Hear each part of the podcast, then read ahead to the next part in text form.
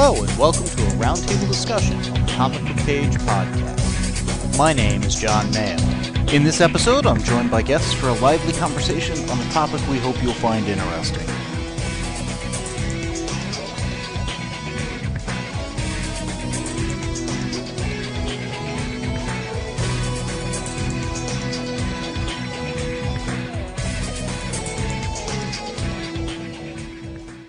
In this roundtable discussion, I am joined once again by my sister Kay Kellam. How you doing tonight? I am excellent. How are you? I'm doing well. So, uh, we are going to talk about Bill and Ted's Excellent Adventure, Bill and Ted's Bogus Journey. We might also talk a little about the uh, first issue of the uh, tr- Bill and Ted's Triumph, Most Triumphant Return, which is the comic book that uh, Drew and I reviewed uh, few weeks ago. We may also touch briefly on both the cartoon Bill and Ted Excellent Bill and Ted's Excellent Adventures and the incredibly short-lived, I think seven, eight episodes live action show of Bill and Ted's most uh Bill and Ted's Excellent Adventures. Um, you would think they would have a few more different names. I mean, no.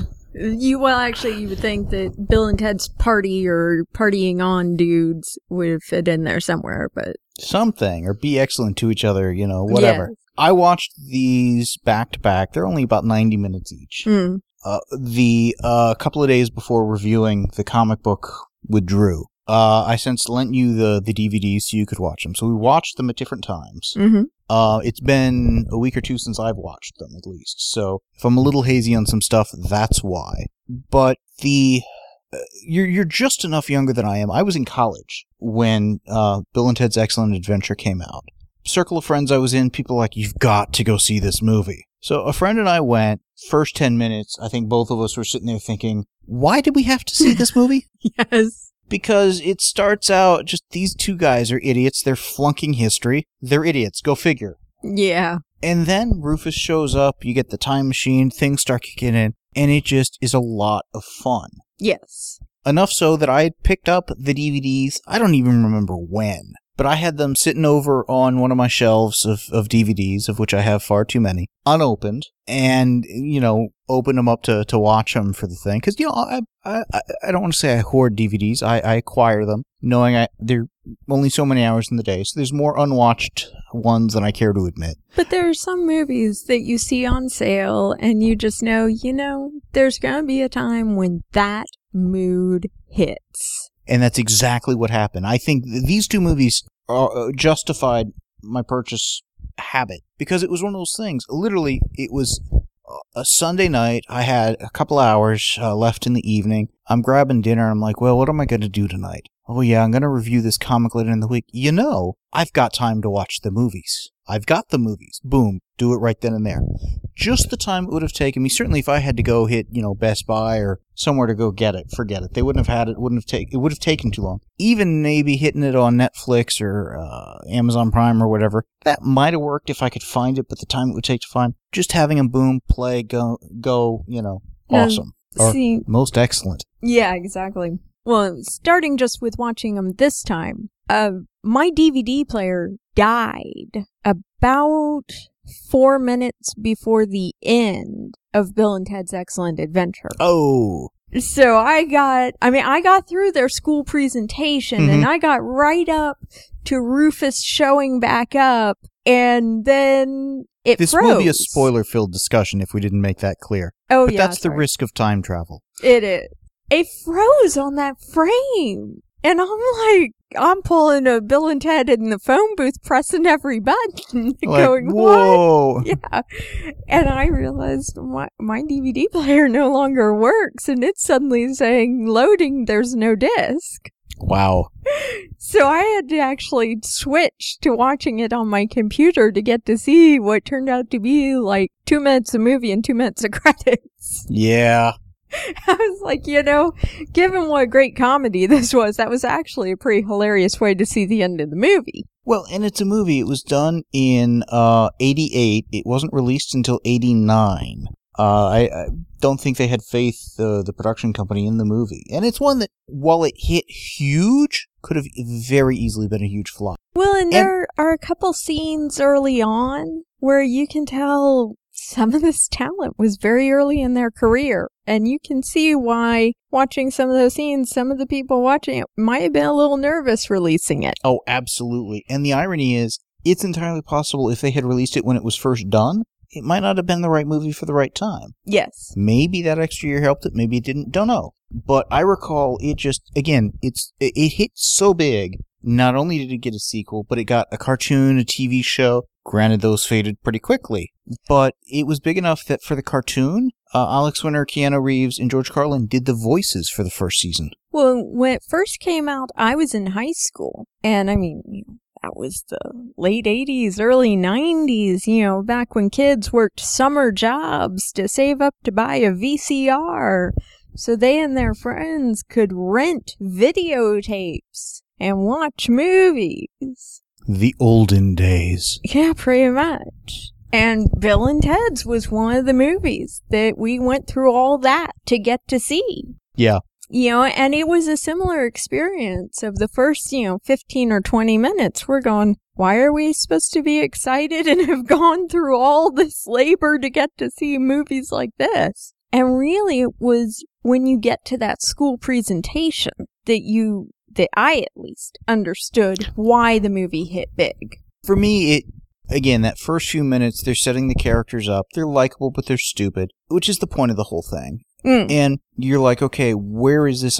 You know, can I relate to these characters? Do I want to relate to them? Whatever. Well, almost every school had characters like that. Oh, totally, totally. So, in terms of whether or not you could relate to them, you had at least walked by people like that in the hallway. Everybody knows somebody like this. Totally. But then it gets to that adventurous part in the middle. It's moving along and the story keeps going at a good clip. Not too fast, not too slow. It's got some funny bits, but it's, it's, the story keeps going. It's not just pause for a joke, move, pause, pause for a joke. But then when they hit that bit of, oh, are we gonna, you know, make it to the presentation? I mean, this movie, the plot line is essentially what you've got for any musical, uh, uh, band, you know, kind of, uh, plot line, you know, um, Bring It On's plot line. If, Hmm. Anything where it's, you've got the team, they've got to get it together, they've got the big presentation, can they succeed or not? Mm-hmm. So it's, it's a classic story arc Mm-hmm. that we have seen zillions of times, but they have such a different way of going about it. Instead of rehearsing, they're they're researching by going through time. Okay, that's clever. Mm-hmm. But yeah, you're right. The minute they hit that, here's the big presentation. Their entire, not only their future, the entire future, both them and the galaxies, hinges on this one event. Can they convince their history teacher they've learned anything? Yeah. Well, and their presentation is supposed to be what would these great, what would any great historical figure think of San Dimas today if they came here? So instead of going to the past and learning about the past, which does seem to accidentally happen if you listen to their presentation, because they give decent introductions of people. Yes. Okay, so they do accidentally learn something by, I can't figure out how, dumb luck, we'll say. First-hand experience. Well, maybe. Um, but instead of purposely learning things, they kidnap on accident the first time. Napoleon kind of gets dragged into their wormhole and comes through with them. So then they go, hey, that's actually pretty clever. We can just take him up on stage and have him give our presentation for us. But what's fun is they're having to interpret for these people, they're having to talk with these people, and while the the historical figures, you know, Sigmund Freud, uh, Socrates, um, Billy Abraham, the Billy the Kid, Abraham Lincoln, etc., are, are there doing some stuff? It's an interactive thing where presumably the history teachers, wow, they went all out, they got actors. yeah, they got people to dress up. the production values of just the, the, the spotlights, the staging of the thing. It was a fun presentation, completely unrealistic and unbelievable, Oh, yeah. but plays well.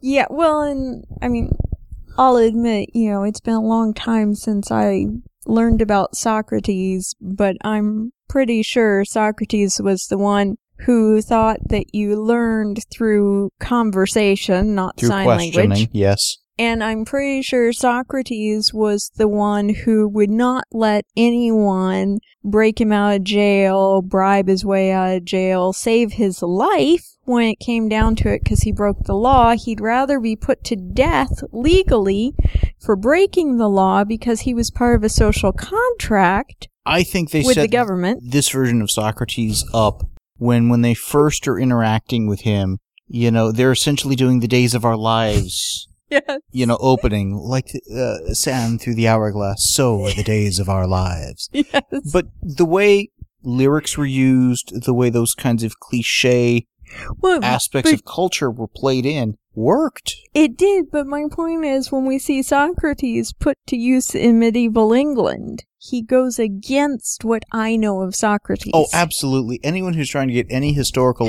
information out of this is dumber than Bill and Ted. I mean, Well, Abraham Lincoln might have been doing pretty good. I think you can sum up the Emancipation Proclamation with be excellent to one another and party on, dude. it's a hell of a paraphrase. but it fit. I also like the four score and seven minutes ago. Yes! They they got some good actors, not brilliant, but but good for the But good. roles. I'm still trying to figure out Napoleon's love of the water park. That was just it's Waterloo. Ah, thank you. Okay, it was a play on words. Got it's it. Play on words, exactly. Got it. Thank you. It was it was fun. It was it's got an innocence to it. It it, it wasn't trying Mhm. to be more than it was. No.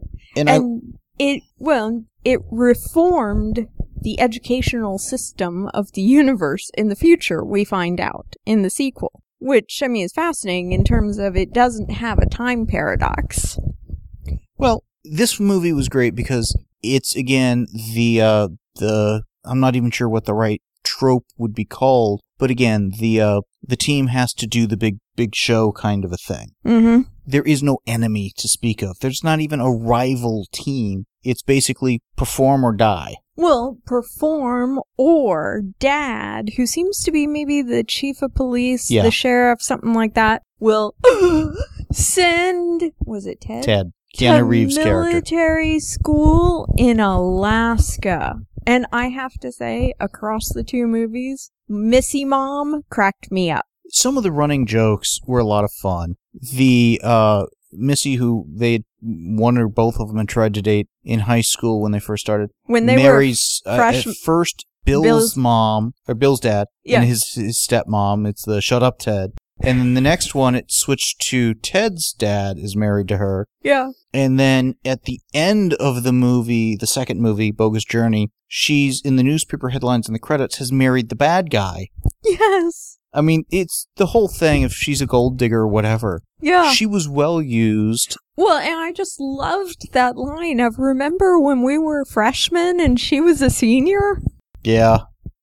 The, and that that that whole thing was also part of the live action show, um, which I know I've seen because Rick Overton. I remember him as Rufus. I remember like nothing else of the show. Oh, how funny. And if I can find it on uh, on you know DVD or Blu-ray, it's like what the heck? I'd pick it up. Rufus was a wonderful character. George Carlin, first off, Yeah. brilliant. Uh, just in general, his portrayal of Rufus in the first movie was a lot of fun. Yeah. The second movie, he's really not in there enough. He's not. He's And- not. And he doesn't make sense how he's in there. I had thought, based on the ending of the second movie, maybe I just misremembered stuff over the decades, but that there was something somewhere that explained that in the first movie, Rufus was the bartender in, in the Old West, or various people who had kind of finagled things, but we never really see that. Mm-mm. So either it was in some extended cut that Hmm. no longer exists, or Mhm. the timeline is, has changed and it no longer happened. But I like that answer. in the second movie, he kind of tags along back in time, isn't seen from that point in the beginning until the very end. He But- essentially has the scene at the beginning. But he seems to have arrived before Evil Bill and Ted. And that's the part that doesn't make sense to me. Is how he seems to arrive hours before the people he tagged along with. He was on the outside of the phone booth. But so was Napoleon. He had a better grip. I don't know. Okay.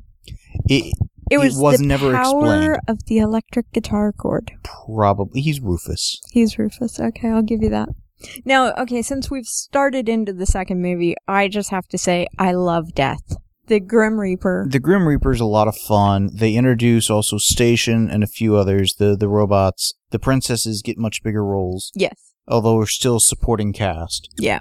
It's a very different film because it's dealing with life, death, the afterlife, the after death, heaven, hell, uh, Your own personal hell. your own personal hell, robot versions of yourself, both evil and good.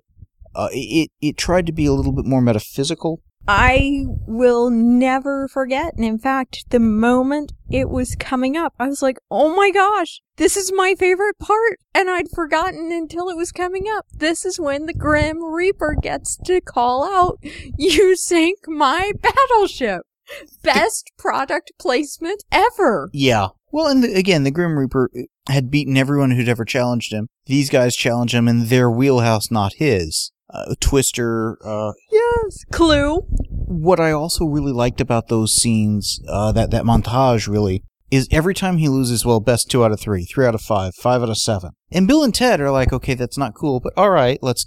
They were really good sports about it. Yes. And idiots though may, they may be, they're kind-hearted, well-meaning idiots. Yes. Yes. And not even total idiots. Because even in the first movie, there are aspects where, you know, Bill is telling Ted, no, no, it's this guy, this is what's going on. There's some stuff going on. Oh, I like the. No, no, what we have to remember to do is afterwards go back to two days ago and steal your dad's keys. You mean it is my fault? I did steal his keys. There's an aspect of you've got a time machine. So if you only have more time, well, you do. So you can do stuff after. In intentional, um, I don't say predestination paradoxes, but essentially, in, in setting some stuff up, they used it well in that one. And while I think the plot of the second movie had some key differences in so much as there was an actual bad guy Mhm. instigating things, whatever, the overall plot of something happens, they have a journey, they keep going. Um, you and know, they have to get to a certain place to make a presentation. Battle of the Bands. the Battle of the Bands in the second movie replaces the the high sc- the the history presentation in the first. The getting killed replaces the they get they're at the Circle K Mm, and they get the mhm. phone booth. So there's parallels, and you know where they're picking up people along the line in the second movie, etc. But it's it had enough of a different feel that when I was first watching it, I'm thinking, you know, that first one really was just that much better. Mm-hmm. But in the intervening time since I've watched it, it's like, you know, actually the second movie really wasn't bad, had some good moments, tried to do quite a bit, succeeded. It was different, but uh, the two movies had a very different tone and style in my mind. Mm-hmm. Same universe, but if if you'd watch the second and then watch the first, it's like, well, what's going on there? Mm-hmm. Even though, again, the at the end of the Battle of the Bands, they do the predestination, you know, paradox sort of a thing again, to good effect. Yes. Well, and they have in both the movies, they keep saying we have to learn to play these instruments. We have to Yes. get better. And then they're like, oh, wait, we have a time machine. So basically, in the middle of Battle of the Bands, when they're supposed to get up and perform, they go to the time machine and go spend 16 months learning to play their instruments. And they come back out with babies on their backs. Babies, beards, they look like ZZ Top. Yes. But I love Bill introducing on his back baby Ted. Ted introducing, you know, baby, Baby Bill. or Bill Jr. or whatever, Yeah. And I'm like, little Bill. this is really nice. They did some fun stuff there, and then also with the newspapers in the credits, Yeah. where it's like, here's what happens next. Here's how they get to the future. Well, and they really did a great job in the second movie of establishing that that whole future that was predicted or that we were told was coming happened because the bad guy came back to stop it. Well, yeah. What's funny is the future we'd been promised in the first movie, peace and harmony in our, you know, in the Hmm. future, didn't happen because there was the bad guy to go back in time to give them the venue to reach the world and make the future happen. Mm-hmm. So there's some some odd stuff there, but Mm. fun. Mm-hmm. Now, the comic book takes place immediately after the Battle of the Bands. Hmm. They're literally walking out from there. And it comes down to, well, they've got to write a second song, you know, uh, how are they going to do it? Hey, we've got a time machine. They wind up in the future, a few decades before the second movie starts in the future. Encounter uh, by the end of the first issue the young De Nomolos, Mm. who's a loser, and they're like, "But he's also the bad guy. Maybe we can fix it." Wackiness will ensue, presumably hmm but it in that first comic issue i think did a good job of blending the the aspects of the two movies the time travel that was really more predominant in the first movie than the second mm-hmm because it was integral in the first it was a framing sequence vehicle in the second Yeah.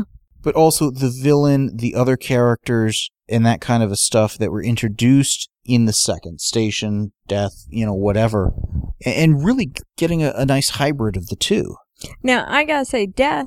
Uh, he he's dead on two TV shows we watch right now. At least two. We haven't. I haven't gone through his his IMDb page to find out where else he is. True. But it's funny the the shows we've seen him in. Yep, he, he was there and died. Well, but he's been like we see him occasionally, even though he's dead. His characters have lasting repercussions because they're dead. Yes. Uh, he's on Hawaii Five Five O. He's Yeah. McGarrett's father. Yeah, he was killed off in the pilot. Yeah, and even recently, in I I guess a hallucination-ish dream, Dream sequence. sequence. I think it was their hundredth anniversary episode. It was. hundredth uh, episode. hundredth episode. He was alive again, so that was an amazing episode.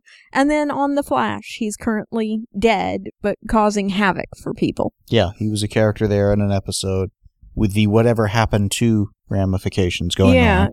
And I just think it's hilarious that now every time I see him listed, I'm like, oh yeah, death.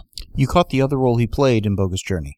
At the end, when the Battle of the Bands is getting on all TVs, there's a British couple. Yes. He pl- he was the guy, Oh, how funny. I didn't even notice. just so he could be kind of seen out of costume. yeah. Uh, he, yeah, I mean, uh, the the main people here, obviously George Carlin, brilliant job. Um, that uh, death was uh, William Sadler. William Sadler did a great job, scene stealing kind of a, a character. yes. But the the lead two, Bill was played by Alex Winter, Ted by Keanu Reeves. Now, Keanu, of course, has gone on to do some major hits. The Speed movies, uh, shortly thereafter this, Matrix, he's still doing some major movies today. Mm-hmm. Uh, Alex Winter done voiceover work, And some directing. some directing. He's done uh, some documentaries. He's got one on Bitcoin that actually sounds really interesting. Uh, I'm not sure what his other one was, but he's kind of faded a little bit more into the background, not as Mhm. an actor, which is a shame because out of the two, I felt in these movies he was the better actor, Mm. or th- at least the smarter character. Maybe I don't know. Maybe that meant Keanu was the better actor. But there have been talks of doing a third movie Mm. including shortly after uh, Bogus Journey. But that one, I think, was the wrong movie at the wrong time and different enough than Excellent Adventure that kind of that wave of success just kind of ended at that point. And again, I, I feel that while it got better received by critics, again, my first uh, reaction on watching it is it's not what I was expecting. No, no. And really, I came out of Excellent Adventure on the high of the presentation at the school Mhm. and thinking, you know, that clip that is the school presentation really deserves to be a YouTube clip for people to see of this is just great filmmaking. Yeah. But this is not great re- representation necessarily of historical figures. And there's there's more that could have been done, but that's how you leave an audience coming out of a comedy going, but dang, that was one heck of a film. But I think what led up to that, the antics in the various time frames, or time periods, and stuff like that, it was a constant enough. This is fun Mm-hmm. aspect. Um, whereas in Bogus Journey, there was it was a bit more of a downer. How do we get undead? How do we go Yeah. find this? Oh, we got to do that. It it lacked the almost whimsical uh, Yeah. aspect of the first. The first one almost has a montage sequence to it. Certainly, as you're going and grabbing the different people, Mm-hmm. And the the, the, the story moves forward. Mm-hmm. Whereas I, I felt it was a little slower um, paced story and a little bit more convoluted story. Well, it's funny because there were a few times in Excellent Adventure where I found myself kind of looking at my watch early on. Mhm. I was like, okay, let let's kind of get certainly going. Certainly early on, certainly the first 10, 15 minutes. You know, but then there were a few places where I'm like, did you cut a scene? Because like Billy the Kid is helping lasso people and get them into the phone booth. Certain things obviously happened off panel where it, he went from he's along for the ride to he's he's actively helping them. Yeah. Whereas I felt in Bogus Journey there were a couple of times of what's going on, why you know how are they building these robots? What you know, Mm-hmm. Um, again, both are fun films, good films, but I think very different films. To a degree, not quite flip sides of the same coin, but some sort of. Mm-hmm. Um, and you know, there's been talk of even recently doing a third movie, not just back in the day. Um, which I don't know what they would have done back then, but now it's been another 20 years. How have the characters progressed and stuff? Well, in Bogus Journey, like you said at the end, with the newspaper clippings and stuff, I mean, they even laid out uh, Bill and Ted getting on a ship and going out. And So- frankly, that could be the next movie. You know, I don't know. There's a lot they could do if they can get obviously both actors. Mhm. Well, well, and and Sadler, I think it'd be good to have Death back. If they can get the cast back together, obviously they can't get Rufus. I believe they've stated they would not recast the role. Hmm. I think while they could get maybe Rick Overton, who did the TV show, not having Rufus is the right choice. Yeah. Don't water down the character. Um, Yeah. if anything, have them have evolved to that sort of a point. Mm. They they are the prototypical Rufuses, Mm-hmm. maybe, yet still being Bill and Ted somehow. Mhm. Um, the real thing would be can they get the right director? Yeah. Got to have the right script, and maybe the people who did the the first two can can get something that really works as a, a third one. But enough time has elapsed doing a a, a sequel to a 20, 25 year old movie. Kind of hard, doable, but hard. Mm-hmm. I, I would love to see them do it. You know, I thought it was a fun concept, a fun execution of it. Uh, again, for me, more so the first, because I just like the time travel aspect versus the we got killed, we got to come back, save the day. You know, and I mean, I totally agree with you there. If it hadn't been for Death and his scene stealing, I mean, I trudged through quite a bit, especially the personal hell portions of that. But Death with the You Sank My Battleship and Death trying to play Twister, I was he was fun, but busting up doesn't at it those kind points. of undercut? Rufus was sent back because they knew that they were at risk at this point with the uh, the the history uh, presentation. Yet they got killed and nobody came back. But Rufus knew Death was a member of the band. Fair point. They knew that had to happen. So if anything, that well, Rufus knew that they had to perform at midnight. That's why Rufus put them in that slot in Battle of the Bands. how come then his mentor De Nomolos didn't know they died and therefore went and killed them? He was a gym teacher. Doesn't know history. Fair. Okay. Rufus mentioned that at the end because I remember wondering why was your mentor a gym teacher? No. Fair point. Fair point.